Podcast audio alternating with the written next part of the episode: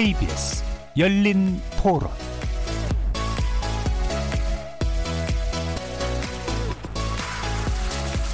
안녕하십니까. KBS 열린토론 정준희입니다.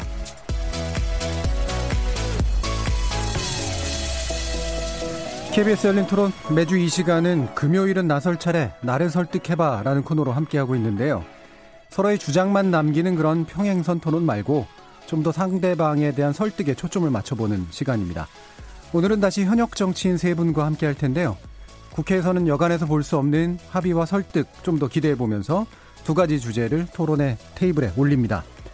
먼저 청와대 여당 대 야권 그리고 경찰 대 검찰의 대립으로까지 번지고 있는 유재수 전 부산시장 감찰 무마 의혹 그리고 울산시장 선거 개입 의혹 살펴봅니다. 마치 청와대를 겨냥하고 있는 듯한 검찰의 수사 충분히 제기될 만한 의혹이고 검토되어야 될 문제라면 무엇이 문제인지 또 다른 한편 여당이 주장하는 이 검찰의 정치적 행위의 문제 또는 선택적 수사의 문제는 없는지 한번 집중 토론해 보겠습니다. 다른 한편 여야 교섭단체 3당이 한국당의 필리버스터 철회 그리고 패스트트랙 법안 상정 연기를 두고 합의 도출을 시도했지만 끝내 무산됐습니다. 그래서 문희상 의장은 국회 정상화가 최종 불발되면 9일과 10일 본회의를 열어서 법안 처리에 나서겠다라고 밝혔는데요. 다시 안개 속에 빠진 이 정국을 어떻게 풀 수 있을지 한번 그 방법도 토론해 봅니다. KBS 열린 토론은 여러분들과 함께 만듭니다. 문자로 참여하실 분은 샵 9730 누르시고 의견 남겨주시면 됩니다. 단문은 50원, 장문은 100원에 정보 이용료가 붙습니다. KBS 모바일 콩, 트위터 계정, KBS 오픈을 통해서도 무료로 참여하실 수 있습니다. 청취자 여러분이 KBS 열린 토론의 주인공입니다. 날카로운 의견과 뜨거운 참여 부탁드립니다. KBS 열린 토론, 금요일은 나설 차례, 나를 설득해봐. 지금부터 출발하겠습니다. 살아있습니다. 토론이 살아있습니다. 살아있는 토론, KBS 열린 토론. 토론은 라디오가 진짜입니다. 진짜 토론, KBS 열린 토론. 토론을 통해서 우리 사회의 합의의 길을 찾아보자. 참 토론을 해보자고 마련한 금요일은 나설 차례 나를 설득해봐. 이 기획 의도에 아주 잘 맞춰주실 세 분의 정치인 논객 소개해드리겠습니다. 오늘은 각 당에서 가장 핵심 멤버로 부상한 분들을 모시게 됐는데요. 먼저 더불어민주당 백혜련 의원 나오셨습니다. 안녕하세요. 안녕하세요. 검찰 공정수사 촉구 특별위원회 위원 이렇게 되셨는데 검찰 출신으로서 이 위원이 되신다는 거 어떻게 느낌이 드시나요? 일단 그 여당에서 검찰 공정수사 촉구 위원회라는 특위를 꾸리게 된 게 참 아이러니한 상황이라고 생각이 되고요. 또 검찰 출신으로서 또 이 특위에 들어가게 된 것도 아주 여러 가지 감정이 듭니다. 근데 저는 이제 지금 현재 진행되는 검찰 수사 관련해서 꼭 하나 말씀드리고 싶은 것이 정의라는 것이 정의로울 뿐만 아니라 정의롭게 보여줘야 된다고 얘기를 합니다. 그리고 그 말은 수사도 마찬가지라고 생각합니다. 수사의 공정성이라는 것은 결과에만 있는 것이 아니라 수사의 절차, 시기 이런 것들이 굉장히 중요한 요소라고 보이는데요. 지금의 검찰의 수사라는 것이 과연 이런 기본 원칙들을 잘 지키고 있는지 한번 검찰에서 되돌아봐야 될 시점이 아닌가 알겠습니다. 생각됩니다. 이 부분은 각자의 이제 의견들이나 이런 것들 다 한번 들어보고 나중에 본격적인 토론 들어가는 거니까 토론 자체는 요거 가지고 하진 않겠습니다. 되게 아이러니한 상황이다라고 하는 부분 짚어주셨고요. 자유한국당 송원석 의원 나오셨습니다. 예, 안녕하세요. 자유한국당 송원석입니다. 송원석 의원께서는 여기에 거의 토주대감이시로 가장 아마 익숙하실 겁니다. 오늘 토론 포맷에서도. 근데 지금 당의 상황을 보시면 참 여러 가지 어려움이 있으실 것 같아요. 지금 당직자 발표가 있었잖아요. 전원 사퇴가 있고 난 다음에 전략기획부총장 맡으셨다고 들었어요? 어떻게? 예, 맞습니다. 전략기획부총장을 갑자기 맡게 되었는데 사실 지금 말씀하신 대로 예산안도 그렇고 민생법안, 그다음에 패스트트랙에 올라가 있는 선거법과 공수처법 등등 해서 전국 현안이 지금 완전히 쌓여 있는 그런 상태입니다. 이런 상황에서 전략기획부총장이라고 하는 자리가 원래 당 내에 모든 살림살이를 챙기는 자리이기 때문에 분에 넘치는 어떻게 보면 과분한 자리를 좀 맡게 되어서 굉장히 어깨가 무겁고 정말 걱정이 많이 됩니다. 그렇지만 어쨌든 이제 선거가 한 5개월도 채 남지 않은 그런 상황이기 때문에 최선을 다해서 내년 선거에 승리할 수 있도록 최선을 다할 그런 생각입니다. 예. 한마디로 분골쇄신하겠다라고 하는 각오를 말씀드립니다. 예. 어려운 시기 어쨌든 굉장히 중요한 중책을 맡으셔서 여러 가지로 어깨가 무거우실 것 같습니다. 그리고 바른미래당의 최희배 의원 모셨습니다. 안녕하세요. 예, 안녕하세요. 바른미래당 최희배 의원입니다. 사실은 패스트트랙의 굉장히 주인공 중에 한 분이시잖아요. 예. 예. 근데 이번에 이제 4+1 협의체 또 예산안 노민 멤버 이런 식으로 협의 테이블에 굉장히 중요한 자리를 맡으셨는데 어떻습니까? 예, 제가 이제 바른미래당의 정책위 의장을 맡고 있습니다. 예. 그렇다 보니까 뭐 예산이나 여러 가지 법안 진행되는 데에서 계속 제가 내용들을 파악하고 있고 또 당의 전체적인 그런 예산과 법안들에 대한 방향을 잡아가는 역할을 하고 있었습니다. 그래서 이제 뭐 교섭단체 3당이 이제 먼저 네. 예산을 논의하다가 결국은 자유한국당이 이제 더 이상 참여하지 않게 됨으로써 결국 이제 4+1이라는 협의체를 만들게 됐고, 네. 그러다 보니까 제가 이제 예산 논의하는데 지금 들어가서, 예산 논의를 오늘부터 본격적으로 좀 얘기가 되었습니다. 그리고 그 외에도 이제, 선거법과 검찰 개혁법 네. 두 가지가 있는데 선거법은 저희 당의 이제 김관영 의원님이 맡고 계시고 검찰 개혁법 논의도 지금 이제 4+1로 지금 논의를 시작한다고 합니다. 시작을 했고요. 네. 그 부분도 제가 또 참여를 해서 보완을 하고 있습니다. 지난 4월에 패스트트랙 진행할 때 이제 검경 수사권 조정에 관련된 법을 또 제가 대표 발의해서 예. 했기 때문에 뭐 끝까지 이제 제가 마무리하는 의미에서 지금 검찰 개혁 법안들도 열심히 지금 논의하고 있습니다. 예. 네. 뭐 내용적으로는 충분히 적격이신 것 같은데 네. 그 적격의 힘으로 또 뭔가 또 잘 좋은 결심 맺어주시기 바랍니다. 이 시간 영상으로도 함께 하실 수 있는데요. 유튜브 들어가셔서 KBS 일라디오 또는 KBS 열린토론 검색하시면 지금 바로 저희들이 토론하는 모습 영상으로도 보실 수 있습니다. 구독 많이 눌러주시고요. 의견도 많이 달아주십시오. 생방송 놓치신 분들을 위해 나중에 팟캐스트 준비되어 있고요. 매일 새벽 1시에 재방송도 됩니다. 자, 이렇게 함께할 방법까지 안내해드렸고 금요일은 나설 차례 나를 설득해봐 본격적으로 시작해보겠습니다. KBS 열린토론. 예, 지금 앞에서 모두에도 말씀을 드렸지만 또 여러 가지 법안 처리가 또 산적해 있는 그런 상태에서도 또 새로운 종류의 이 쟁점들이 지금 나오고 있어서 이 부분은 좀 짚지 않을 수가 없을 것 같습니다. 먼저 이제 유재수 전 부산시 경제부시장에 대한 청와대가 감찰을 무마했다라고 하는 그런 의혹 제기된 부분이 있고요. 그다음에 김기현 전 울산시장이죠. 이 측근 비리에 관련한 어떤 수사가 결국은 이제 선거 개입에 문제가 있었던 거 아니냐라는 주장도 제기가 되고 있는 상태입니다. 여기에 대해서 이제 청와대와 여당이 검찰의 수사가 상당히 정치적이다라고 언급을 하고 있고요. 당연히 야권은 현재 청와대를 정조준하고 비판을 하고 있는 그런 상태입니다. 먼저 민주당 백혜련 의원께 여쭤야 될 것 같은데 원래는 공수처 법안 막 말씀하시려고 나오셨는데 네. 갑자기 문제를 논의하시게 돼서 어떠십니까? 뭐 어쩔 수 없는 거죠. 예, 정치인의 현실인 것 같습니다. 네, 먼저 이제 이 사건과 관련해서 말씀드리면요. 저는 지금 상황을 보면서 더킹이라는 영화의 한 장면이 네. 떠오릅니다. 더킹이라는 영화에 보면 정우성 씨하고 그리고 조인성 씨가 출연을 하는데 검사로 출연을 합니다. 그중에 어떤 큰 방에 사건이 담긴 어떤 봉투들이 쫙 파일이 있죠. 그리고 나서 그중에 하나를 어느 시점에 딱 꺼내드는 겁니다. 예. 김치는 숙성할 때 먹어야 된다. 뭐 이런 식으로 어느 시점에 그 대선에서 그 상대방 후보에게 어떤 약점이 될 수 있는 사건을 꺼내들고 수사를 하잖아요. 예. 그걸 보면서 지금 검찰의 어떤 행태가 그것이 좀 연상되는 것이 이 황운하 청장 사건의 경우에는 2018년 3월에 고발이 됐습니다.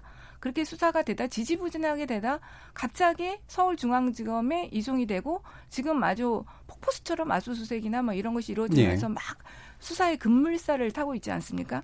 그리고 유재수 사건 같은 경우도 올 초에 고발이 이루어졌는데 고발 측에 별다른 수사가 이루어지지 않다가 갑자기 지금 또 이렇게 전격적인 수사들이 이루어지고 있습니다. 예. 이런 것들이 검찰이 어떤 정치적인 의도를 가지고 있는 것 아니냐 이런 의혹들을 충분히 살만하다고 봅니다. 특히나 왜 그러냐면 지금 패스트트랙 국면 아닙니까? 예. 진짜 검찰에서 그렇게 반대를 하고 좀 반감을 가지고 있는 지금은 공수처법보다 오히려 수사권 조정법입니다. 네, 예. 그것들에 대해서 그것이 어떤 처리를 앞두고 있는 시점입니다. 거기다가 그 패스트트랙 수사가 지금 4월 달에 이미 고발이 됐고 어떻게 보면 수많은 영상과 자료들에 대해서 의해서 거의 지금 사실은 언제든지 어떻게 보면 기소가 가능한 예. 그런 상황이고 우리 당이나 다른 타당 야당의 의원님들은 다 나가서 조사를 받았는데 자유한국당 의원들은 전혀 수사에 협조하지 않고 있지 않습니까? 예. 이런 상황에서 패스트트랙 수사는 아주 그냥 지지부진하게 진행이 되고 반대로 지금 이런 감찰 무마 의혹 사건이라든지 이런 사건들은 아주 그냥 일사천리로 이렇게 진행되는 것들이 어떤 수사의 공정성을 과연 가지고 하는 것인가?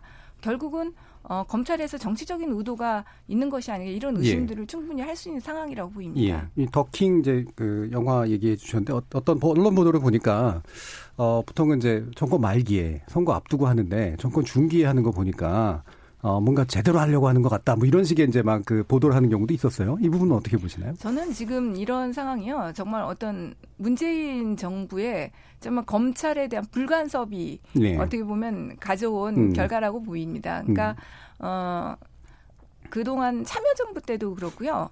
항상 우리 당에서 정권을 잡았을 때 검찰에 대해서 수사나 이런 것들에 대해서 한 번도 간섭을 한 적이 없습니다. 그냥 자체 할 수 있는 여지를 그냥 계속 남겨뒀죠. 네. 그러니까 그런 것들이 검찰에서 어떤 스스로 그런데 검찰이라는 집단 자체가 가지고 있는 정치성이 저는 분명히 있다고 생각합니다. 네. 그리고 특히 이 수사권 조정 국면에서는요. 매번 이번만이 아니고요. 사실은 계속 그런 예. 일들이 있었습니다. 그러니까 그런 일들 때문에 지금 그 더킹의 그런 사태가 진짜 이 중반임에도 불구하고 예. 일어난 것이 아닌가. 그러니까 정권의 속성에 따라서 확실히 또 달라지는 면이 있다라고 이제 지적을 하고 계신 건데 결국 이제 요약을 해보면 일단은 분명히 정치적인 속성이 있는 조직이 특히나 자신의 이해관계가 달려있는 문제에서 상당히 정치적 행동으로 오인될 수 있는 상황에서 분명히 행동하고 있다. 그다음에 또 한 가지가 이 패스트트랙 지정 과정에 대한 수사는 상당히 지체되고 있으면 이 선별성을 어떻게 봐야 될 거냐라는 걸 요약이 된단 말이에요. 이 부분에서 송원석 의원은 어떻게 보시나요? 백혜련 의원님 참 좋은 말씀입니다. 그런데 금년 초까지 전 정권에 대한 어떤 적폐청산 운운하면서 엄청난 회오리 바람이 불어왔지 않습니까? 전직 대통령 두 분과 대법원장까지도 감옥에 그냥 가둬버렸죠.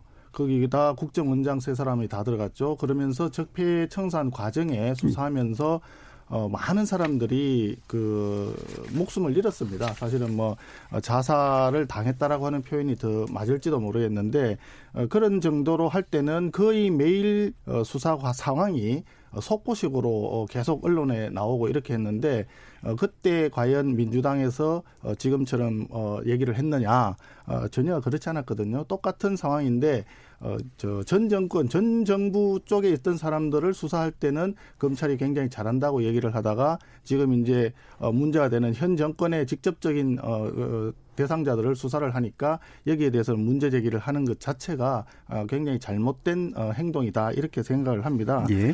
지금 현재 보면은 과연 검찰이 그럼 지금 무엇을 하고 있느냐? 정치적인 측면이 있다. 정치적인 수사를 하고 있다라고 한다 그러면 설마 이제 백혜련 의원님 검찰 출신이신 걸로 알고 있는데 그런 뜻은 아닐 거라고 저는 생각을 그렇게 믿습니다. 혐의가 있고 진술이 있고 증거가 나오면 그걸 따라서 조사하는 것, 수사하는 것은 검찰한테 주어진 기본적인 책무이다. 그렇기 때문에 그걸 급물살을 탄다 이런 표현보다는 황운하 이제 당시 울산 지방청장 있을 때 했던 그런 부분들 2018년도에 고발이 되고 고소됐지만 그동안에 못했던 거는 증거라든지 진술이라든지 조사를 제대로 할 수 없는 상황이었다가 지금 이제 여러 가지 상황들이 조사할 수 있는 그리고 그런 진술들이 막 나오고 있지 않습니까? 그리고 이 관련된 행정관을 지냈던 한 사람은 스스로 목숨을 잃었지 않습니까? 자살을 당했다고 제가 표현을 했는데 이런 상황이 되니까 당연히 이걸 굉장히 긴박한 상황이니까 수사가 급물살 탈 수밖에 없는 거죠. 그래서 수사는 증거에 따라서 증거에 기반해서 혐의를 하나씩 확정해 나가는 과정이다. 그렇게 생각을 하기 때문에 이 부분에 대해서는 지금 현재 검찰이 정상적으로 중립적으로 객관적으로 수사를 잘 해주기를 바라는 것뿐이지 예. 정치적인 그런 의미를 더 씌우는 것은 오히려 현 정권이 스스로 뭔가 문제가 있다라고 하는 반증이다 이렇게 생각을 합니다. 예. 그리고 패스트트랙 수사와 관련해서는 자꾸 한국당에서 비협조라는 그런 취지를 말씀하시는데 우리 당의 당대표도 나가서 수사를 받았고요. 그리고 원내대표가 모든 것은 내 책임이다. 나의 지시에 따라서 당이 움직인 것이다. 해서 이미 다 했습니다. 그렇기 때문에 더 이상 다른 어떤 수사를 지금 긴박하게 할 별 그 유인이 없기 때문에 아마 그렇게 한 것이 아닌가 이렇게 생각을 하고 있습니다. 정말 중요한 거는 현재 지금 벌어지고 있는 황운하 청장의 어떤 황운하 청장의 어떤 그 선거와 관련된 선거 개입 어떤 농단 사태 그리고 유재수 전 부산 부시장에 대한 감찰 무마 농단 사태 그리고 우리들 병원에서 이제 불법 대출이 일어났던 금융 농단 사태 이런 부분들은 사실은 정권의 어떤 도덕성이라든지 그런 치명적인 거고 특히 이 중에 하나라도 만약에 조사 결과가 수사 결과가 제대로 나온다 그러면 정권 자체의 존립에도 영향을 미칠 만한 굉장히 예. 큰 사건이라고 생각을 합니다. 예. 그만큼 큰 사건이기 때문에 검찰에서는 이걸 철저하게 수사를 잘 해야 될 것이고 예. 이것을 혹여나 정말 대통령이 불행한 사태가 온다 그러면 이거는 대한민국이 불행한 사태가 오는 것이기 때문에 그런 사태는 막을 수 있도록 정말 해야 되겠다. 그렇기 위해서는 예. 청와대에서도 정말 진솔하고 진지하게 이 수사에 공정하게 임해야 되겠다 하는 말씀을 예. 드리고요. 예. 한 가지만 말씀드리겠습니다. 토인비가 그런 이야기를 했다고 예. 해요. 인류에게 있어 가장 큰 비극은 지나간 역사에서 아무런 교훈도 얻지 못하는 데 있다. 이런 얘기를 했다고 합니다. 현 정권과 뭐 여야를 떠나서 정치권에서 좀 교훈을 좀 얻었으면 좋겠다 하는 생각이 듭니다. 여기서 지나간 역사는 뭔가요? 지나간 역사요. 지나간 네. 역사에서 아무런 교훈도 얻지 못한다. 그러니까 뭔가 염두에 두신 지나간 역사가 있을 것 같아요. 똑같은 그런 행위 자꾸 예. 반복이 된다는 거죠. 예, 예. 그래서 토인비가 그런 얘기를 했지 않습니까? E.H. 카가 역사란 무엇인가라는 책에서 예. 역사라고 하는 것이 과거와 현재와의 지속적인 대화다라고 예. 하는 말 자체가 과거에 유사한 그런 경우가 있었고 거기에 어떤 식으로 대응해서 어떤 결과가 나왔느냐 하는 것을 보고 그것을 알고 현재 시점에서 이런 상황에서 우리가 어떻게 해야 되느냐. 네. 자기의 행동이라든지 자기의 말이라든지 자기의 어떤 대응이 거기에 역사적인 교훈을 얻어야 되는데 네. 불행하게도 우리 인류는 그런 것을 쉽게 잊어버리고 있다 하는 데 대한 지적이 아닌가 예. 생각을 합니다. 뭐 추상적인 의미셨나 보네요. 구체적인 어떤 사건을 생각하신 줄 알았는데. 얘기하세요. 뭐 굳이 뭐 그렇게 얘기 안 해도 국민들은 다 압니다. 알겠습니다. 자, 그러면 이제 제가 몇 가지 요약을 해보면 어쨌든 적폐 수사 시기에는 방치한 거 아니냐. 근데 그걸 개입했다고 생각하지는 않으시는 거죠. 뭐 그렇게까지 말씀드리고 예. 싶지는 않습니다만 예. 상당 부분 뭐 물밑에서 다른 교감은 있었을 수도 있겠다 생각합니다. 예. 그렇지만 뭐 구체적으로는 알 수는 없죠 저희들이. 예. 그리고 패스트트랙은 사실은 이제 뭐 지금 자유한국당 문제라기보다는 검찰이 수사를 늦추고 있는 문제를 지적한 것 같은데 그 부분은 어떻게 생각하십니까? 검찰이 수사를 늦추고 있다라고 저는 생각을 하진 않고요. 검찰에서는 필요한 만큼은 이미 다 확보가 되어 있고 거기에 예. 대해서. 지난번에 그저 좀 기소하는 것도 검찰에서 하면 되는 상황일 거라고 저는 생각을 해요. 그런데 예. 더 중요한 것은 지금 이 상황보다 이거는 그냥 정치적인 과정에서 어떤 정치적인 행위 과정에서 나온 것이고 더 중요하다고 생각하지 않는다. 더 중요한 지금 청와대가 직접적으로 개입된 듯한 어떤 정황이 보이는 그런 증거와 진술들이 자꾸 나오고 있기 때문에 알겠습니다. 그 부분에 대한 것을 더 명확하게 밝히는 것이 국민적으로 더 중요한 상황이 아니냐 네. 그렇게 검찰이 판단했을 개연성이 네. 있죠. 그 짧게 확인만 하려고 그러는 건데요. 네. 그 지금 이제 그러면 검찰의 그 행위는 지금 이제 자유한국당에서 지적하시는 게 그 당시 경찰의 수사라든가 이른바 이제 하명 수사라든가 이런 김기현 전 울산시장에 대한 것은.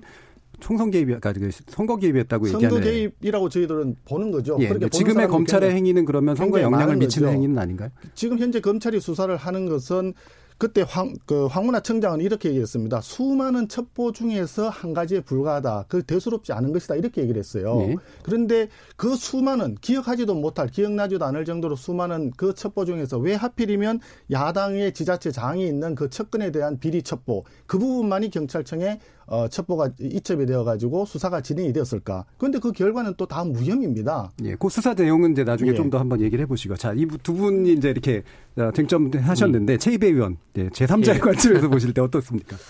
제3자는 아니고요. 그 패스트트랙의 당사자시죠. 당사자입니다. 예. 감금을 당했던 피해자로서.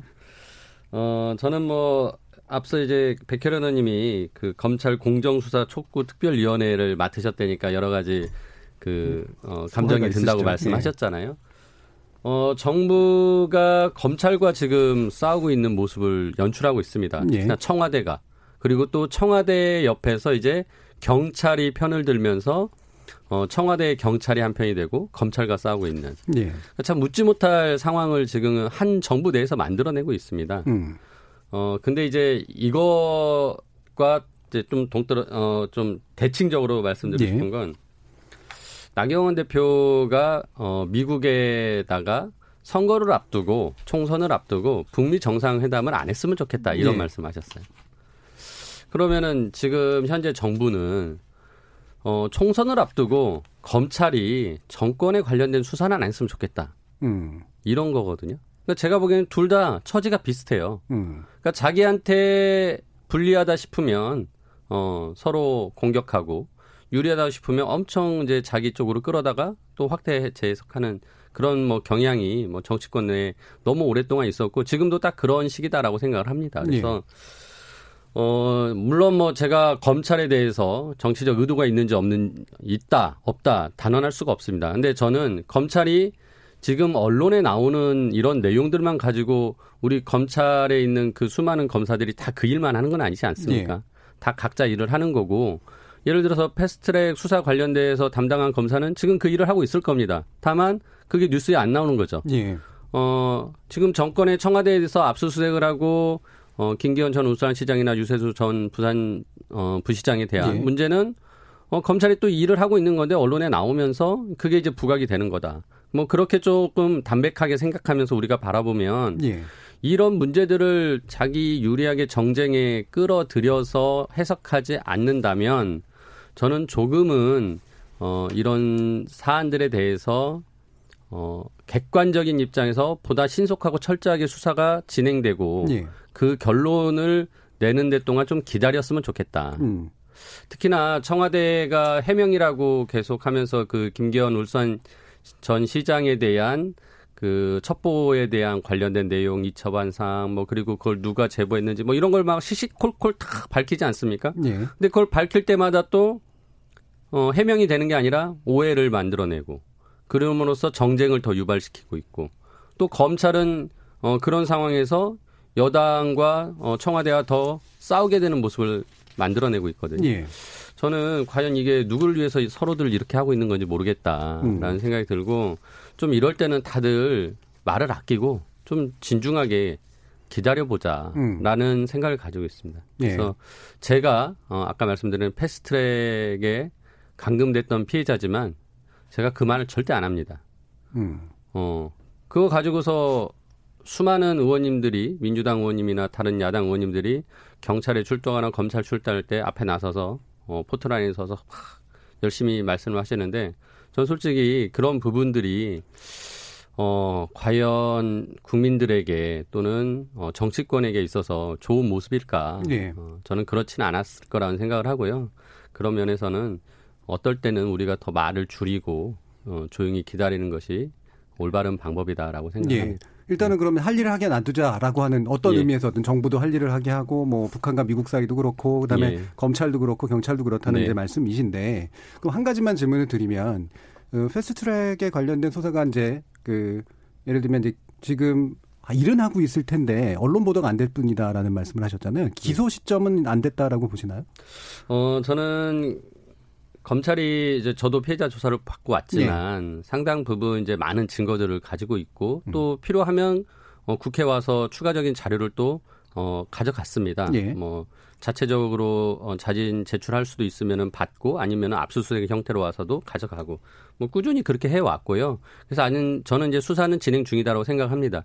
다만 이 패스트트랙 과정에서 이 국회 선진화법을 처음 적용하는 또 사례이기 때문에 검찰에서는 나름 또 신중할 것이고 특히나 이 국회에서 일어난 정치적 과정이기 때문에 또 정치적 타협에 대한 것도 존중할 수 있다고 생각합니다. 그런 면에서 저는 아마도 검찰은 자체적으로 지금 많은 작업을 진행하고 있으나 또 그런 과정에서 이 여야 정치권의 뭔가 결단을 또 기다리는 것도 고려하는 것이 있을 수 있겠다라고 알겠습니다. 생각합니다. 예. 자, 세 분의 이 관련된 의견들 한번 쭉 다 들어봤고 이제 좀 쟁점 토론을 좀 해봤으면 좋겠는데요. 지금 이제 검찰 조사를 어쨌든 기다리고 뭔가 신중하게 진행할 것 같다라고 이제 판단하신 최희배 의원 말씀 받아서 지금 또 양당에서는 국정조사나 특검 문제까지도 이제 얘기를 하고 있거든요. 그래서 이 정말 국정조사나 특검 같은 거, 지금 예를 들면 국정조사는 이제 그 자유한국당에서 얘기를 하고 있고 지금 그 다음에 특검 같은 경우에는 이해찬 대표께서 또 얘기를 하고 계신단 말이죠. 이 부분에 대해서 어떻게들 보시는지 먼저 최희배 의원 의견 드릴까요? 예.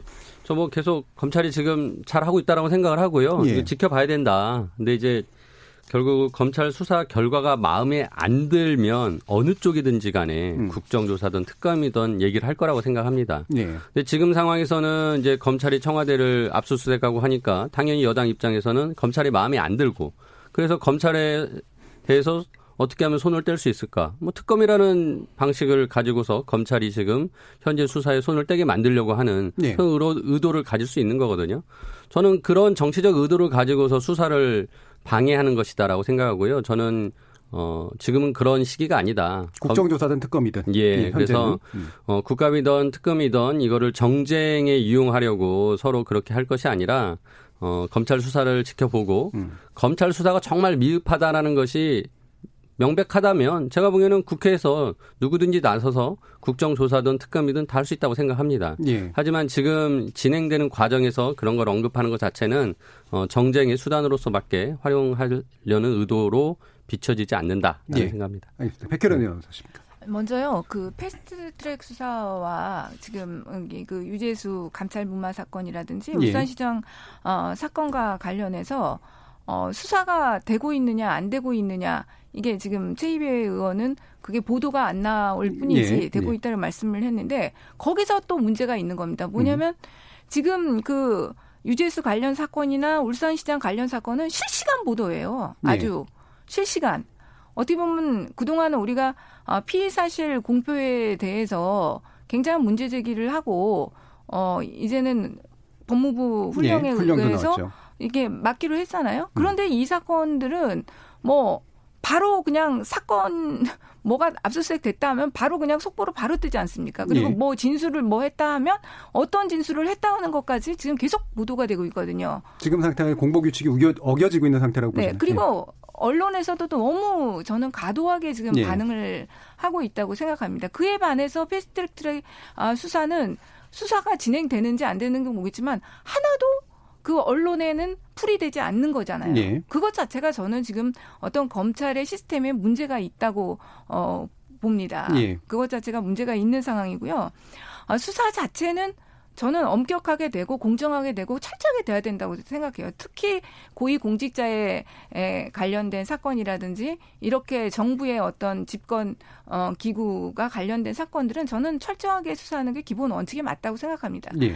그러나 그것이 그 항상 수사에는 맞는 시스템이라는 건 있는 거거든요. 메스로 수술을 해야 될 부위를 정말 난도질을 하면 안 되는 거예요. 그것 예. 자체가 수사에 그렇다면 공정성에서 문제가 있는 것입니다. 그런데 이번 수사에 대해서는 그 분명히 지금 우리 당에서 문제 제기를 하고 국민들이 많이 관심을 가지는 이 패스트트랙이라는 수사가 있고 또 나경원 원내대표에 대한 수사도 있습니다. 근데 예. 그런 부분들에 대해서는 전혀 침묵이고 이것들만 그 유재수 관련이라든지 김기현 울산시장 관련 사건들만 계속 정강각수적으로 이루어지니까 그 예. 부분들에 대한 문제 제기를 안 할 수가 없다는 말씀을 드리고요. 예.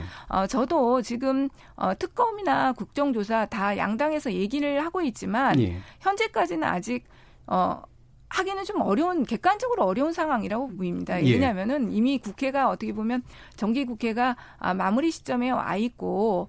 그렇죠. 예. 네, 사실은 총선이 곧 임박해 있지 않습니까? 네, 실제로 저 국회에서 네. 추진하기가 상당히 어려울 것 같긴 한데. 네, 그렇죠? 제가 볼 땐 그래서 그 부분은 양당이 조금 정치적인 레토릭의 그 말이라는 점이 예. 좀 크다고 사실 생각합니다. 예. 국정조사나 특검 요구는. 네, 지금은 좀 검찰에서 저희가 이 검찰 공정수사 촉구 대책위가 무슨 검찰을 압박하려는 목적으로 만든 것이 아니고요. 저희 초점이 사실은 두 가지에 있어요. 뭐냐면 한 가지는 지금 사실 이 사건들의 유재수 감찰 사건 그리고 울산시장 관련 사건의 근저에는 뭐냐면 검경 간의 수사권 갈등이 자리 잡고 있습니다. 사실은 고래고기 한부 사건에서부터 시작된 그 건들이 결국은 이 사건까지 다 연결이 된 거거든요. 그것이 이제 그다음에 결국은 이 패스트트랙 법안의 통과를 앞두면서 저는 굉장한 폭발력을 가지면서 지금 밀어나고 있다고 생각합니다. 그렇기 때문에 우리 검경 그 공정수사 촉구 특위는 기본적으로 그 검경 간의 어떤 갈등이 한쪽에 치우치지 않고 될 수 있는 부분들 공정하게 처리돼야 된다는 부분과 함께 그 패스트트랙 수사나 나경원 원내대표 수사 같이 똑같은 중요한 사건들이 이 사건과도 동일선상에서 함께 수사되어야 한다는 그런 입장을 변제하고 알겠습니다. 있습니다. 국정조사나 특검은 현실적으로 가능하지도 않고 지금 고민될 필요는 없는데 다만 검찰의 수사가 뭔가 불균형적이고 그다음에 속도감도 서로 다르기 때문에 그분의 절차적인 어떤 공정성을 제대로 살리는 쪽이 현재 요구하시는 부분이다라는 거죠. 송원석 의원. 지금 아마 민주당에서 특검 얘기하고 하는 것들은 사실은 이제 검찰이 수사를 하고 있는 것이 청와대나 민주당 입장에서는 굉장히 뼈아프기 때문에 특검으로 해서 검찰을 우회하려고 하는 전략이 아닌가 이렇게 이해를 합니다. 그래서 특검이 필요하다면 해야 되는데 지금으로서는 검찰의 수사 상황을 지켜보는 것이 1차적으로 우리가 해야 될 일이다 이렇게 생각을 합니다. 그런데 청와대에 지금 관련된 사항이 굉장히 중요하고 시급한 수사 대상이다라고 하는 것은요. 청와대에서 얘기하는 것 자체가 계속해서 거짓말인 것처럼 보여지거든요. 무슨 말이냐면 고민정 대변인이 이렇게 얘기를 했어요. 2017년 10월경에 당시 민정비서관실 소속 A 행정관이 제보자로부터 스마트폰 SNS를 통해서 비리 의혹을 제보받았다 이렇게 얘기를 했어요. 그런데 여기에 제보자의 신원은 공직자다 이렇게 청와대 다른 관계자가 얘기를 했습니다. 그러면서 민정수석실 행정관과 캠핑장에서 우연히 만난 사이다. 캠핑장에서. 그러니까 너무 자세한 얘기를 하시면 안 되고 국정조사 부분에 대해서. 이 부분이 중요해요. 그러니까 선거 캠핑장인지 선거 캠프인지 모르겠지만 캠핑장에서 우연히 만났다고 하는데 전체적으로는 그렇습니다. 여기 송병기 결국은 제보자가 송병기 울산 부시장으로 이제 확인됐는데 정부에서 여러 가지 동향을 요구했기 때문에 동향에 대해서 파악해서 알려줬다. 그리고 울산 지역에 특이한 동향이 있느냐고 물어봤기 때문에 김 전 시장 건을 문자로 보내줬고 그 뒤에도 두세 차례 문자를 더 보냈다. 청와대에서 해명한다고 했는데 그 내용이 실제로 제보자가 얘기하는 거하고 진술이 완전히 엇갈리는 겁니다. 이건 굉장히 중요한 사실이에요. 검찰이 검사 경험이 있으니까 법조 관계자들은 예를 들어서 진술이 엇갈리는 이런 상황은 정말 심각한 문제가 있거나 의혹이 있거나 여기에 알 수 없는 뭔가 다른 게 있을 수 있거든요. 그러면 빨리 수사를 해가지고 증거도 확보해야 되니까 압수수색도 들어가야 되고 증거 인멸이 되지 않게끔 확보를 해야 됩니다. 지난번 조국 사태에서 보셨다시피 압수수색에 영장을 했는데 법원에서 계속 기각을 했잖아요. 그러다 보니까 계속해서 증거 인멸 상황을 만들어냈지 않습니까? 정경심 노트북도 갑자기 없어져 조국 칩도 바꾼다 그래. 아니요, 그러니까 국정조사가 필요한 이유에 대해서. 그래서 지금 얘기를 하는 것이고 1차적으로는 그렇습니다. 검찰의 수사를 지켜보자는 게 우리 당의 기본 입장이고 다만 지금 민주당에서 얘기하듯이 검찰을 못 믿겠다라고 얘기를 하고 특검을 얘기하니 그것보다는 오히려 더 국정조사를 해서 국회에서 먼저 다루자라고 하는 취지에서 얘기를 했던 거고요. 지금 현재 상황에서는 우리 당에서는 그렇습니다. 검찰의 수사 상황을 지켜보고 또 그다음 더 중요한 것은 검찰이 정말 청와대가 계속 거짓말을 변명처럼 늘어놓고 있으니까 더 철저하게 확실하게 수사를 해라. 그 검찰총장 임명할 때 대통령께서 그렇게 말씀을 하셨잖아요. 살아있는 권력이라도 불법 위법이 있으면 철저하게 엄정하게 수사해서 처벌해라. 그 기조는 그대로 지금도 유효한 거 아니냐. 그럼 철저하게 수사를 하도록 청와대에서는 검찰의 수사에다가 침묵으로 하고 잘 협조를 해야 되는 것이 지금 청와대에서 해야 될 일 아닌가 그렇게 생각합니다. 그러니까 국정조사를 요구하는 이유는 특검에 대한 어떤 정치적인 반대. 정치적으로 이동서. 검찰을 자꾸 이제 민주당에서는 검찰을 믿지 못하기 때문에 지금 현재 검찰의 수사를 정치적인 수사다. 또 정치적인 의도가 있다 이렇게 얘기를 하거든요. 예. 그것은 지금으로서는 조금 정치권에서 나서기에는 좀 적절치 않다라고 하는 생각입니다. 예, 알겠습니다. 지금 뭐 대략적으로 국정조사나 특검 자체는 그렇게 실체가 없는 이야기들인 것으로는 판단은 되는데요. 다만 이제 구체적인 사안들에 대한 또 근거에 대한 판단들도 그 세 분이 좀 약간씩은 다르신 것 같아요. 지금 아까 이제 백혜련 의원이 이제 제기하신 이 결국은 사실은 핵심은 검경 갈등, 그다음에 수사권 문제를 둘러싼 어떤 갈등이기 때문에 이게 문제가 더 커지고 있는 그런 상태인 거 아니냐라는 그런 지적에 대해서는 어떻게 보시나요? 최희배. 지금 4월 달에 검경 수사권 조정 관련 이제 법안을 이제 패스트트랙에 네. 지정을 해서 본회의 표결을 앞두고 있는 상황이고 좀 그 부분에 대해서는 논의가 덜 된 부분이 있기 때문에 좀 더 수정을 하자라고 네. 해서 지금 4+1도 협상이 진행되고 있는 겁니다. 저는 검찰이 청와대 수사를 더 열심히 한다고 해서 국회가 그 법안에 대한 논의를 다른 의도를 가지고 네. 뭐 내용을 바꾸겠다? 저는 그렇게 생각하지 않거든요. 예를 들어서 법을 혼자 뭐 민주당 여당만 만든다면 여당은 그렇게 할 수 있겠죠. 그런데 다른 야당들이 같이 법안을 만들고 있는 거거든요. 네. 그래서 저는 현재 검경 수사권 조정으로 인한 검경 갈등으로 인해서 검찰이 수사를 과도하게 한다. 또는 네. 경찰이 또 그런 것들을 방해하거나 뭐 한다. 저는 이제 이렇게 보는 관점은 그러니까 국회에서 법을 만드는 과정과 그 절차에 대해서 너무 단순하게 생각하는 것이다. 그러니까 한마디로 그런 어떤 환경에 의해서 법이 그렇게 내용이 그렇게 휘둘리지 않을 거다라고 생각을 하고요. 네, 그들이 싸운다고 국회가 바뀌는 건 아니다. 그렇죠. 말씀이시죠? 예, 그래서 예. 검경 수사권 조정이나 공수처에 관련된 것은 진짜 뭐 대한민국의 이 국민들의 인권을 제대로 예. 지키고 그다음에 제대로 된 이제 수사가 진행될 수 있도록 하고자 하는 것이지 무슨 어느 특정한 기관에 더 힘을 실어주겠다라는 것이 아니거든요. 그래서 그런 부분에 대해서는 저는 좀 더 객관적인 시각으로 판단을 해야 되는데 그렇지 못하고 있는 상황이다라는 것이고 다만 이제 아까 말씀드렸다시피 지금 모양새가 청와대와 검찰이 싸우는 과정에서 또 경찰이 청와대의 옆에 서서 경찰과 검찰의 또 저항하는 모습처럼 이렇게 비춰지는 지금 상황인데 저는 모두 다 좀 이성을 찾아야 된다. 그리고 이 사안은 어차피 올해 12월 안에 이제 조만간 법안이 본회의를 통과하면 결론이 날 사안입니다. 오히려 검찰과 경찰은 서로 이렇게 밖에서 수사 사항을 놓고 갈등할 것이 아니라 더 좋은 법안을 만들기 위해서 자신들이 어떤 내용이 더 보완이 돼야 되는지 내용을 가지고 와서 국회의원들을 설득해야 됩니다. 예. 그런 것이 진정으로 국민을 위한 법을 제대로 만드는 것이고 이후에 검찰과 경찰이 제대로 된 수사와 기소를 통해서 국민들에게 좋은 사법 서비스를 주는 것이다라고 생각하고 좀 그러한 관점으로 좀 이성을 찾았으면 하는 바람입니다. 예. 지금 이제 그 검경 갈등의 모습이 보이는 거는 맞는 것 같거든요. 근데 그게 아마 뭐 법을 바꾸는 방식으로 가지는 않을 것 같은데 이게 핵심은 이제 돌아가신 분에 대해서 이제 그 유류품에 대한 압수수색이 그러니까 경찰의 증거물을 검찰이 뺏는 상황이 벌어지고 거기에 대해서 역으로 이제 또 영장 청구를 하는 그런 상황이 벌어지는 거에서는 어떻게 보세요? 그러니까 지금 당연히 저는 검찰에서 중요한 증거물로 보여지기 때문에 당연히 수사에 필요해서 그 확보를 했다고 생각을 하고요. 저는 경찰이 그것을 다시 가져오기 위해서 영장청 그 압수수색을 검찰에 또 신청을 해야 되거든요. 이건 검찰이 받아주지 않을 가능성이나 너무 높은데 경찰은 정말 불필요한 어떤 그 잡음을 만들어내는 거예요 스스로. 그러면서 검찰과 갈등을 유발하고 마치 그걸 청와대에 힘을 실어주는 것처럼 비춰주게 만드는 것. 그러니까 이것도 어떻게 보면 경찰도 굉장히 정치적인 행위를 하는 것으로 보여지고요. 그런 부분들이 굉장히 지금 좀 검찰이나 경찰이나 지금 검경 수사권 조정에 대한 어떤 갈등 때문에. 좀 너무 그 냉정함을 잃은 거 아닌가 그런 생각이 듭니다. 예, 박혜련 의원님.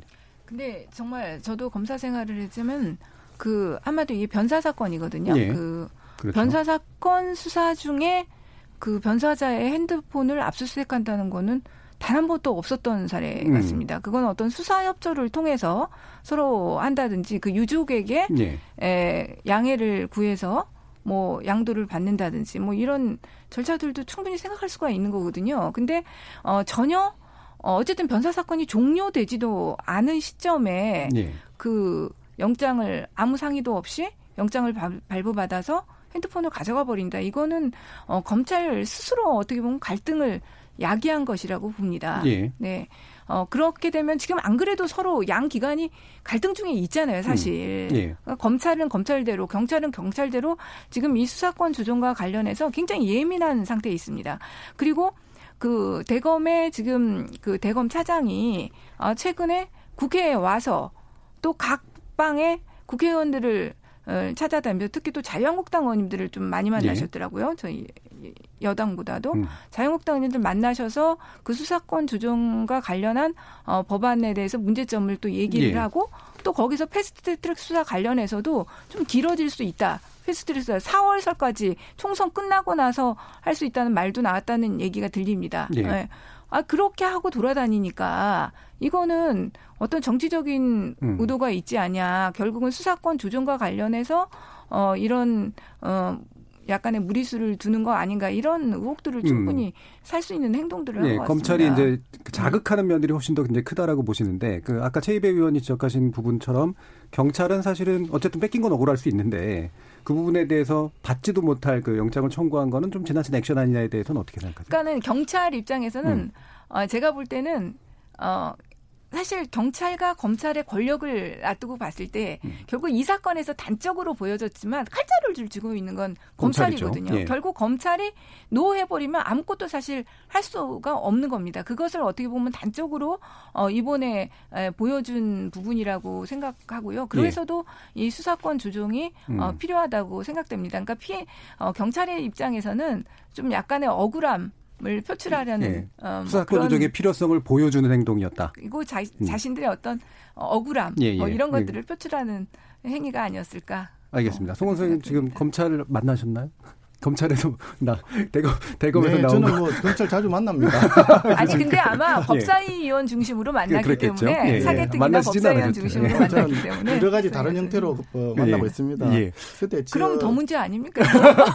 더 문제 아니에요. 아니, 저도 저기 법학을 전공을 했었기 때문에 법학을 전공하고 법조인에 있는 친구들과 후배들이 많이 있습니다. 예. 만날 수도 있죠. 예. 개인적인 친분에 제가 말씀드리고 싶은 건 이런 이야기였습니다. 지금 지난번 조국 사태 때 조국 사태가 왜 그렇게 심각하게 국민적인 문제가 되었느냐. 원래 이제 그 장관 인사청문회 과정에서 이제 장관으로서 역량이 있느냐 또는 도덕적 수준이 흠결사항이 있느냐 이런 부분을 점검하는 거였는데 도덕적으로 보면 문제가 있고 그다음에 역량상으로도 이제 민정수석 할 때와 또 나와서 여러 가지 이제 문제가 있었기 때문에 그런 걸 지적을 했는데 예. 의혹이 있다. 되게 그전에는 그런 경우에 다 이제 중도의 사퇴를 했지요. 그런데 묘하게도 이것을 어떻게 했느냐면 장관으로서의 도덕적 흠결 여부를 가리는 청문회 대상자가 갑자기 좌와 우 정파 간의 어떤 그 개파 정파 대립 그런 식으로 이걸 어떤 성격을 이 사안의 본질을 흐리는 성격 이슈 전환을 했었어요. 그러다 보니까 이거 굉장히 힘들어졌거든요.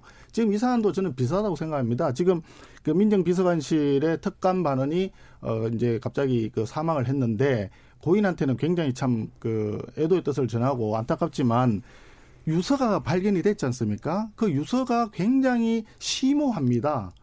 미안하다, 괴롭다 이런 표현도 있으면서 내 핸드폰, 휴대폰을 초기화를 하지 말아달라.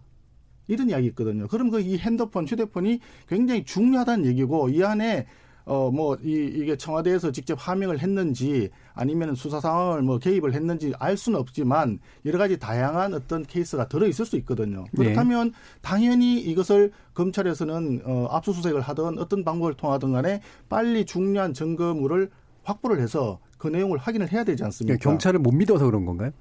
그럴 수도 있겠죠. 네. 왜냐, 이 사안 자체가 황운하 청장의 네. 어떤 그 선거 개입적인 어떤 그런 첩보적인 수사, 여기에서 발단이 되었기 때문에 거기에 또 청와대에서 행정관이 그 개입을 했고 또 현지에 내려가서 지금 현재 그 울산 시장인 송철호 시장하고 송병기 부시장 그리고 또 그 청와대 이제 행정관 그리고 또 다른 민간인 네, 경찰이 증거를 덮을 수 있다는 이런 그렇죠. 어느 거죠? 어떤 네. 상황이 올지 모르기 때문에 그래서 수사를 하고 있는 주체인 검찰의 입장에서는 그 유서와 휴대폰을 빨리 확보하는 것이 중요했기 때문에 네. 그렇게 했을 것이다. 이렇게 추론이 가능한데 그런데 이런 수사상 필요에 의해서 압수수색을 하는 건 당연한데 이것을 마치 경찰과 검찰 간의 어떤 갈등이 있는 것처럼 구도를 그렇게 자꾸 가져가는 것은 이건 하나의 이슈 전환이다. 이렇게 보여지는 거예요. 그래서 네. 본질은 결국 백원우 비서관이 별동대라고 하는 특감반을 별도로 운영하고 있는데 거기서 제보를 받았던 아니면 자체 생산했던 어떤 첩보를 만들어서 다시 하명을 하고 그것이 수사 상황으로 네. 진전이 됐던 이 객관적인 실체가 뭐냐 이게 중요한 거거든요. 이게 이슈의 본질인데 이것을 검찰하고 경찰 간에 서로 다툼이 있다. 뭐 그런 검경 수사권 조정과 관련해 가지고 경찰과 검찰이 서로 놓치기 힘든 어떤 부분이 있다 이런 식으로 이슈를 자꾸 전환하려고 하는 이것은 대단히 잘못된 예. 불순한 본질을 흐리는 불순한 시도다. 예. 검찰은 할 일을 하고 있는데 그 부분을 경찰이 오버액션을 벌였고 따라서 그의 프레임을 그런 식으로 이제 밀고 가는 건 정치적 의도가 있는 거다. 예, 정치적인 의도가 있는 이슈 불순한 지도다 이렇게 보여지는 거죠. 예. 네. 지금 그 돌아가신 분에 대해서 말씀드린 게 좀 송구하지만 그 돌아가신 특감반원의 경우에는 결국 그 울산에 내려간 것이 고래고기 한부 사건 예. 때문에 내려갔다는 게 지금 밝혀졌습니다. 그때 예. 그것 때문에 내려간 거. 결국 그렇다면 그 검찰 수사관의 교훈은 그 사건으로는 처벌받지 않을 것이 예상되어 있습니다. 그리고 검찰 수사관이기 때문에 본인도 압니다.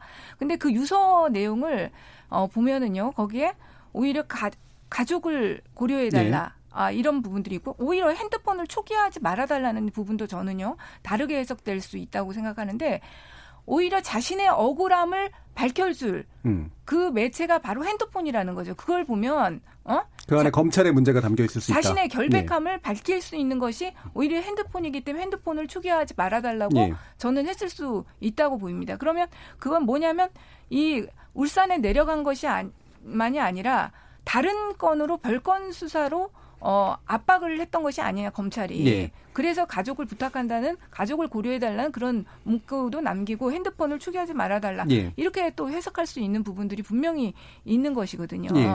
그리고 저는 이게 지금 하명 수사를 거론을 하는데 하명 수사라는 건요. 이 첩보를 주고 수사를 하라고 했다고 해서 하명 수사가 되지를 않습니다. 하명 네. 수사라는 건 뭐냐면 어떤 거에서 수사하고 그거를 지휘하고 조작하는 것이거든요. 네. 근데 이 사건에서는 명백하게 지금 밝혀진 것까지 좀 세세한 부분들은 다르지만 외부의 첩보에 의해서 청와대에 들어왔고 그 첩보가 경찰청으로 내려갔다는 사실입니다. 이첩됐다. 네. 이첩이 됐다는 거죠. 그리고 당시의 상황을 보면요. 저는 청와대에서 이거를 진짜 하명 수사하려고 했다고 한다면요. 예. 경찰에 안 내려보냈을 거라고 생각합니다. 검찰에 내려보냈을 겁니다. 예. 그 당시만 해도 지금 자유한국당 의원님들도 말하듯이 검찰과 청와대하고 갈등이 없었던 시점 아닙니까? 예. 오히려 그 적폐 수사를 하면서 검찰하고 가까웠으면 가까웠지. 예. 경찰하고 가까웠다고 말할 수 있는 시점은 아닙니다. 그렇다고 한다면 정말로 어떤 선거 개입을 하고 하명 수사를 하고자 했다면 저는 검찰에 내려보내서 수사하게 만들었을 것 같아요. 예, 알겠습니다. 저희가 예. 그 지금 두 분 다 제가 보기에는 예. 둘 다 뭐 이제 이미 언론에 나온 여러 가지 예상들인 거죠. 이렇게 볼 수도 있고 저렇게 볼 수도 있고. 예. 그러니까 결국 이거를 누가 밝혀야 되냐? 이거는 청와대가 밝힐 수 있는 것도 아니고요. 결국 검찰밖에 밝힐 수 없습니다. 네, 검찰이 덮으려고 한다는 네. 의혹도 있는 거죠. 근데 이제 뭐 제가 보기에는 이제 우리 백혜련 의원님이 이게 만일 진짜 하명 수사였으면은 경찰에 안 보내고 검찰에 보냈을 것이다라고 네. 말씀하시는데 지금 청와대가 이제 해명한 게 그거잖아요. 자기네는 절차에 따라 이첩했을 뿐이다. 근데 처음에 저도 그 절차에 따라서 했을 거라는 것에 대해서 수긍했습니다. 예. 충분히 그런 절차가 있으니까. 근데 막상 행정관 한 분이 자살을 하신 거예요. 그러니까 굉장히 사안이 큰 변화가 생긴 거예요. 예. 그러니까 그 돌아가신 이유가 어떤 이유인지는 지금 아무도 모릅니다. 뭐 별건 수사를 있어가지고 심적 압박 때문에 그런 건지 아니면 진짜 청와대에 관련된 정말 중요한 내용을 알고 있어서 네. 그 부담감 때문에 그런 건지 아무도 모르는 거죠. 네. 근데 결국 이거는 이제 남아 있는 핸드폰, 뭐 유서 그리고 뭐 그 외에 나머지 이제 수사를 통해서 밝힐 수밖에 없는 거죠. 그래서 네. 제가 보기에는 그 두 분이서 지금 이제 여러 가지 시나리오들을 얘기하는데 저는 그게 과연 누구에게 도움이 될까? 이렇게 우리가 수많은 시나리오를 쓰는 것이 예. 결국은 아무에게도 도움이 되지 않습니다. 예. 그래서 저는 이런 부분에 대해서는 검찰에서 더 수사 빨리 할 수 있도록 예. 적극적으로 청와대가 협조를 해서 예. 조속하게 결론이 나올 수 있게 해줘야 된다고 생각하고요. 그래서 청와대도 더 이상 이렇게 뭐 쓸데없는 해명 하지 말고.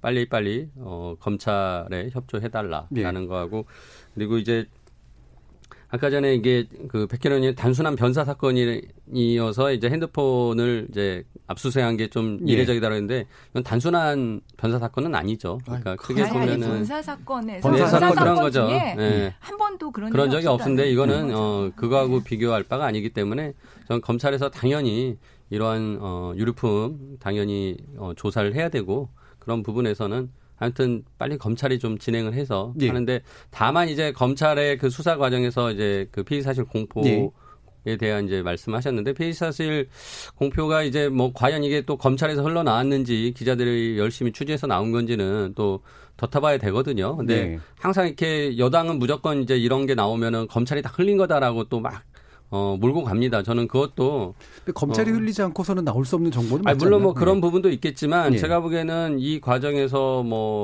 그 기자들이 또 취재를 해서 확보할 수 있는 여러 가지 내용들도 있는 예. 거거든요. 그래서 너무 무차별하게 모든 걸 그렇게 이제 피의 사실 공표로 예.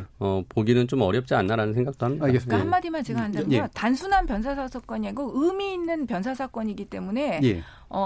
경찰이 핸드폰에 대해서 분석할 수 있게 해줘야 됩니다. 왜냐하면 우리 변사 사건을 할 때 기본적으로 어떤 동기 이 예. 부분이 굉장히 중요하거든요. 그걸 밝히는 게 그게 근데 그걸 밝히기 위해서는 그 핸드폰이라는 것이 그 매체가 굉장히 중요한 것이기 때문에 예.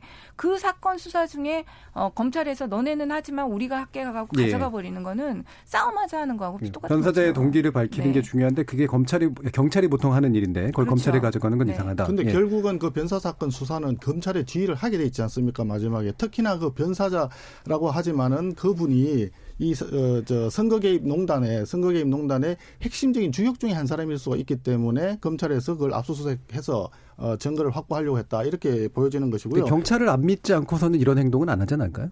그러니까 네. 경찰이 왜냐하면 아까도 말씀드렸지만 황운하 청장이라고 하는 네. 현직 지금 대전지방청장 아닙니까? 당시 울산지방청장 현직 경찰 고위 간부가 직접적으로 개입이 돼 있는 관여가 돼 있는 사건이기 때문에 안 믿을 경찰을 네. 예, 지금 어떻게 할 수가 없는 거죠. 특히나 압수된 그 휴대폰을 가지고 있는 서초 경찰서장이 그 밑에서 일한 사람이라고 청와대에 같이 근무했다고 하지 않습니까? 네. 그렇기 때문에 이 상황은 검찰의 입장에서는 수사를 객관적이고 중립적으로 공정하게 하기 위해서는 불가피하게 급히해야 될 예. 상황이었다. 이렇게 알겠습니다. 보여지는 것이죠. 예. 특히나 이게 지금 전체 시리즈를 한번 생각을 해보면요. 왜냐면 예. 이게 너무 길어지고 있어서. 아, 예. 그러면 이제 간단하게 얘기하겠습니다. 예. 외부에서 첩보가 들어와서 이첩을 했다라고 하는데 외부에서 첩보가 들어온 것을 이첩하게 되면 그걸 원본 그대로 이첩을 하고 문서에다가 예. 민원서류 대장에다가 등재를 해야 됩니다. 그런데 그러한 정보가 하나도 없습니다. 그리고 예. 청와대 행정관이 이미 밝혔듯이 여러 가지 정보를 수집을 해서 자기가 윗분들이 보기 좋게 편집을 했다라고 얘기합니다. 예. 그 자체가 하나의 청와대가 자체적으로 어떤 첩보를 생산해냈다는 반증이거든요. 그래서 이거 굉장히 중요한 사건이기 때문에 검찰 수사가 정말 중요하고 그래서 우리 당에서는 이걸 하명 수사라고 생각을 하는 겁니다. 알겠습니다. 근데 예. 기본적으로요 그런 첩보 같은 게 이런 게 다양한 매체로 들어오죠. 문서 형태로 들어온 것은 그 증거가 남겠지만 그렇지 않은 것은 그 행정관이 정리하는 게 기본적입니다. 모든 범죄 정보 생산 시스템이 그래요. 예, 예. 알겠습니다. 그렇기 때문에 첩보 보고서라고 하는 거는 내부적으로 정확하게 가지고 있어야 되는 것인데 그것이 공식 루트가 아닌 어떻게 별동대에서 그걸 만들었다는 것 자체가 심각한 상황인 거죠. 예, 이 부분은 뭐 계속 쟁점이 될 것 같아가지고요. 일단은 여기서 끊고 왜냐하면 전반기 토론이 원래는 이거보다 10분 전에 좀 끝내야 되는데 굉장히 좀 치열하게 붙어서 제가 일단 좀 유지는 했습니다. 예, 그래서 청취자들이 또 아마 의견들 보내주셨을 테니까 일단 들어보고 가겠습니다. 송아랑 문자 캐스터. 안녕하십니까. 문자캐스터 송아랑입니다. 청와대와 검찰의 깊어지는 갈등, 감찰 무마, 하명 수사 의혹을 풀 방법에 대해 청취자 여러분이 보내주신 문자 소개해드리겠습니다. 유튜브로 고수님, 특검 갑시다. JK님, 선택적 수사를 하는 게 이미 정치 검찰입니다. 집시님, 검찰이 선거 개입이라고 프레임을 걸고 기자들이 받아쓰고 있는데 오히려 검찰이 지금 시점에서 총선에 개입하고 있는 형국 아닌가요? 문자로 1632님, 민주당은 검찰 개혁보다 검찰 길들이기, 검찰 내 편 만들기 아닌가요? 콩으로 윤근수님, 권력 눈치 안 보고 잘하고 있는데 왜 검찰을 비판합니까? 콩아이디 K7588로 시작하시는 분, 수사 시기를 검찰 입맛에 맞게 할 수 있다는 게 문제입니다. 문자로 1256님, 어느 것이 무거운지 가벼운지는 자기 편에서 보면 다 무겁게 보인다는 게 중요합니다. 문자로 5803님, 백혜련 의원님은 검사 출신이니 검사의 정치성을 알고 경험하지 않았나요? 경험을 이야기해 주세요. 라는 의견 주셨습니다. 지금 방송을 듣고 계신 청취자 모두가 시민 논객입니다. 계속해서 청취자 여러분의 날카로운 시선과 의견 보내주세요. 지금까지 문자캐스터 송아랑이었습니다. 예, 이거 말고도 여러 가지 의견들이 있으셨는데 시간상 몇 가지 좀 축소해서 이제 전달이 좀 됐고요. 내용들은 대부분 좀 비슷한 내용들이었습니다. 금요일은 나설 차례 나를 설득해봐. 송원석 자유한국당 의원, 최희배 바른미래당 의원, 그리고 백혜련 더불어민주당 의원 이렇게 세 분과 함께 하고 있습니다.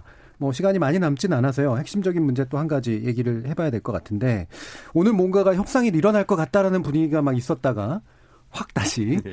예상한 거긴 했습니다만 좀 실망스럽긴 했습니다. 예. 이게 막판에 이렇게 된 이유 뭘까요? 최희배 의원님?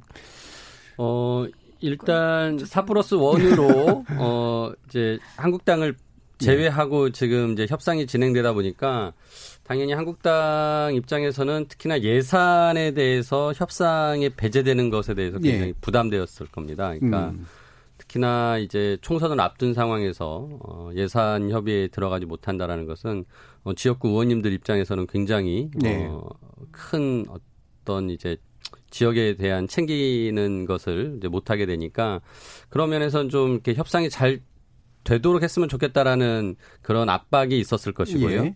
또 반대로 협상이 잘 되었을 경우에는 결국 선거법과 이 공수처법을 지금까지 한국당이 굉장히 강력하게 반대해 왔는데 갑자기 거기서 입장 선회를 하면은 우리 너무 전략이 없어 보이는 거 아니냐 그러면서 또 나름 강경파에서는 협상에 대해서 반대하는 또 의견이 있었을 것이고 저는 이제 그러한 양쪽의 의견 모두가 제가 보기엔 아주 단시간 내에 나경원 대표가 협상을 마치 성사시킨 것처럼 했다가 다시 번복한 것으로 가는 과정 아니었을까라는 생각이 듭니다. 예산안 문제에서 배제되는 부분은 확실히 좀 협상이 필요가 있었던 거고 그렇죠. 하지만 여전히 입장을 바꿀 수 없는 상태이기 때문에 깨일 수밖에 없는 이 두 가지가 결합되어 있는 형태였었다라고 보시는데 어떻습니까? 자유한국당 예산과 관련해서는 좀 우리 최 의원님 말씀하고는 조금 결이 다른 것 같습니다. 지금 기본적으로 513조라고 하는 사상 최대의 울트라 슈퍼 예산을 가져왔기 때문에 우리 당에서는 60조가 넘는 적자 국채를 발행해서 국회에 제출해 놓은 정부 예산안에서 상당 부분을 감액을 요구를 했는데 사실은 그 민주당에서 계속 굉장히 고의적으로 이걸 지연을 했습니다. 전부 보류를 시키고 협의를 하자고 했는데 협의를 제대로 응해주지 않았기 때문에 발생했던 거고 우리 당의 입장에서는 그동안의 경제정책이 잘못된 거를 예산으로 재정으로 덮어 씌우기 위한 그런 예산이기 때문에 감액을 주로 많이 주장을 했어요. 그래서 마지막에 오늘 같은 이런 상황에서는 우리가 정액이 한국당에서 얘기한 정액을 제대로 반영을 못했기 때문에 문제가 된 것이 아니라 우리는 오케이 그러면 4+1이라고 하는 것이 원래 법에도 없고 완전히 위법적인 어떤 그런 협의체지만 그럼에도 불구하고 한다 그러면 한국당 부분은 다 빼고 일방적으로 하시든지 해라 그런 이야기를 했었죠. 이건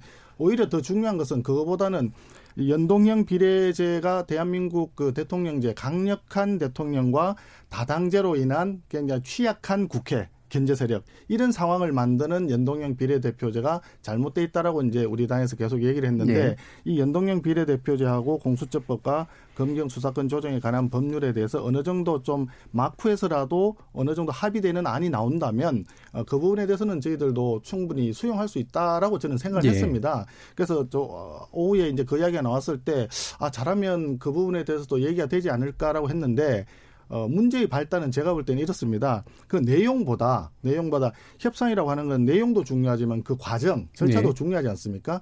이것을 먼저 언론에다 이렇게 띄워가지고 우리가 민주당에서 이렇게 하기로 했다. 다 될 것처럼. 받으려면 받고 아니면 마라 하는 식으로 약간 언론 플레이를 네. 한 것이 아닌가. 그래서 그것이 오히려 협상에 그 마이너스 요인이 된 것이 아닌가 저는 이렇게 생각을 합니다. 그래서 예. 중간에 이렇게 하다가 협상이 이제 나 대표가 이제 협상장에 가지 않고 예. 중단되니까 문희상 의장이 바로 월요일 날, 화요일 날 해서 처리하겠다.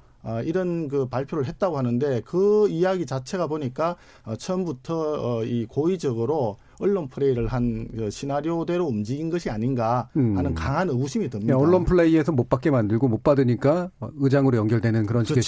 시나리오였다. 예, 왜냐하면 원래 처음에 지난번 금요일 날 그때 이제 그 할 때는 당연히 우리는 본회의를 시작하자. 필리버스터를 우리는 법에 정해져 있는 예. 소수 야당이 할 수 있는 유일한 합법적인 수단이기 때문에 하겠다. 예. 그래서 신청했지 않습니까? 그런데 의장께서는 과반수 이상이 출석을 하지 않으면 못 열겠다라고 얘기했고 민주당에서는 필리버스터를 다 철회해라. 그렇지 않으면 자기들은 본회의장에 못 가겠다. 이렇게 얘기합니다. 그럼 소수 야당으로서는 법에 정해져 있는 국회법에 의해서 정해져 있는 합법적인 수단을 쓸 수 있는 수단이 없어지는 거예요. 그래서 우리는 마지막까지 본회의장을 지키고 있었지 않았습니까?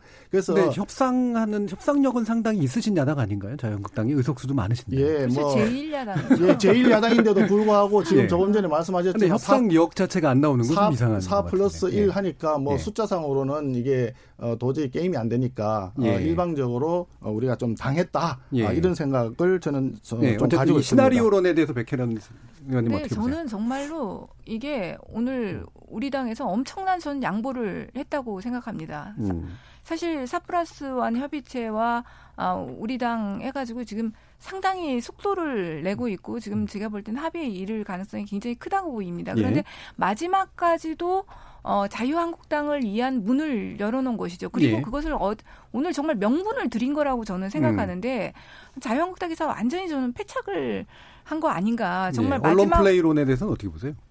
그 언론 플레이는요. 예. 저희 당에서 지금 그것이 나간 건지 안 나간 건지 자체를 모릅니다. 예. 그냥 그렇게 하기로 했다 이렇게 나온 거잖아요. 예. 그래서 그건 모르겠고요. 그리고 그 부분까지도 언론 플레이를 안 하기로 그럼 합의했을까요?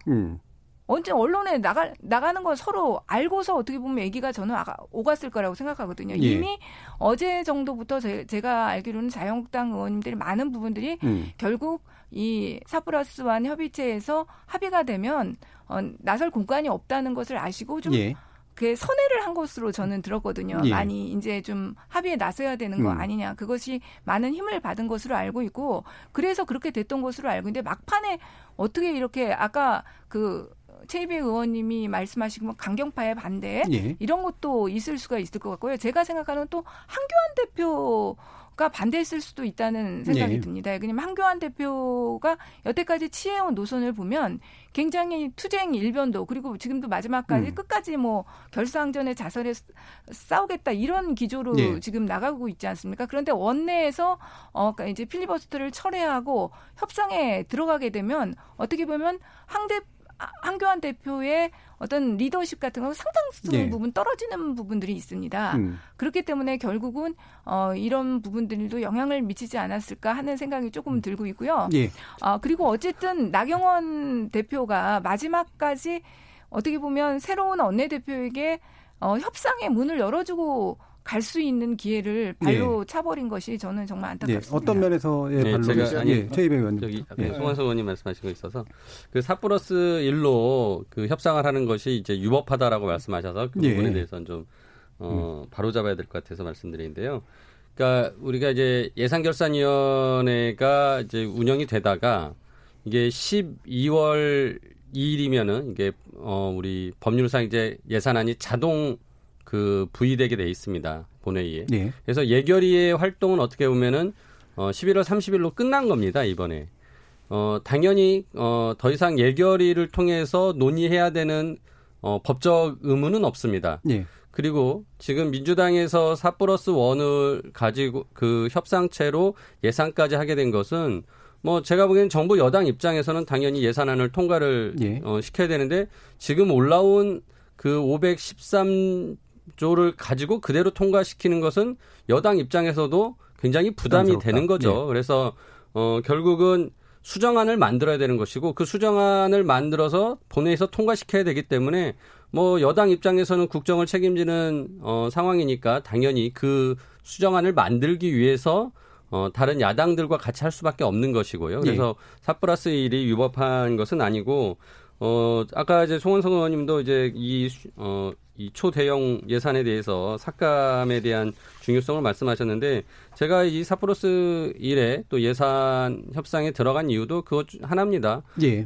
지금 정부 원안대로 통과되는 것은 너무 무리하다. 결국은 한국당만큼 저희도 그 삭감 의견을 계속 냈던 야당으로서 어떻게든지 우리의 의견을 또 관철시키기 위해서는 이 협상 테이블에 빠져서는 안 되겠다고 생각을 해서 들어갔던 것이고요. 그래서 그런 면에서는 지금 아무튼 국회에서 4+1 협상을 통한 선거법이나 검경수사권 조정, 공수처법 그리고 이제 예산까지 결국 모두 이거는 뭐 특별하게 유법성을 가지고 있는 것은 아니다라는 거 다시 한번 강조해 드립니다.